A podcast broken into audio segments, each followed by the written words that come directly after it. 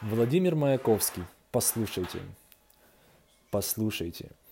Ведь если звезды зажигают, значит это кому-нибудь нужно? Значит, кто-то хочет, чтобы они были?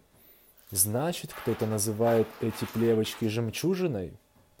И, надрываясь в метелях полуденной пыли, врывается к Богу, боится, что опоздал, плачет, целует ему жилистую руку – Просит, чтобы обязательно была звезда.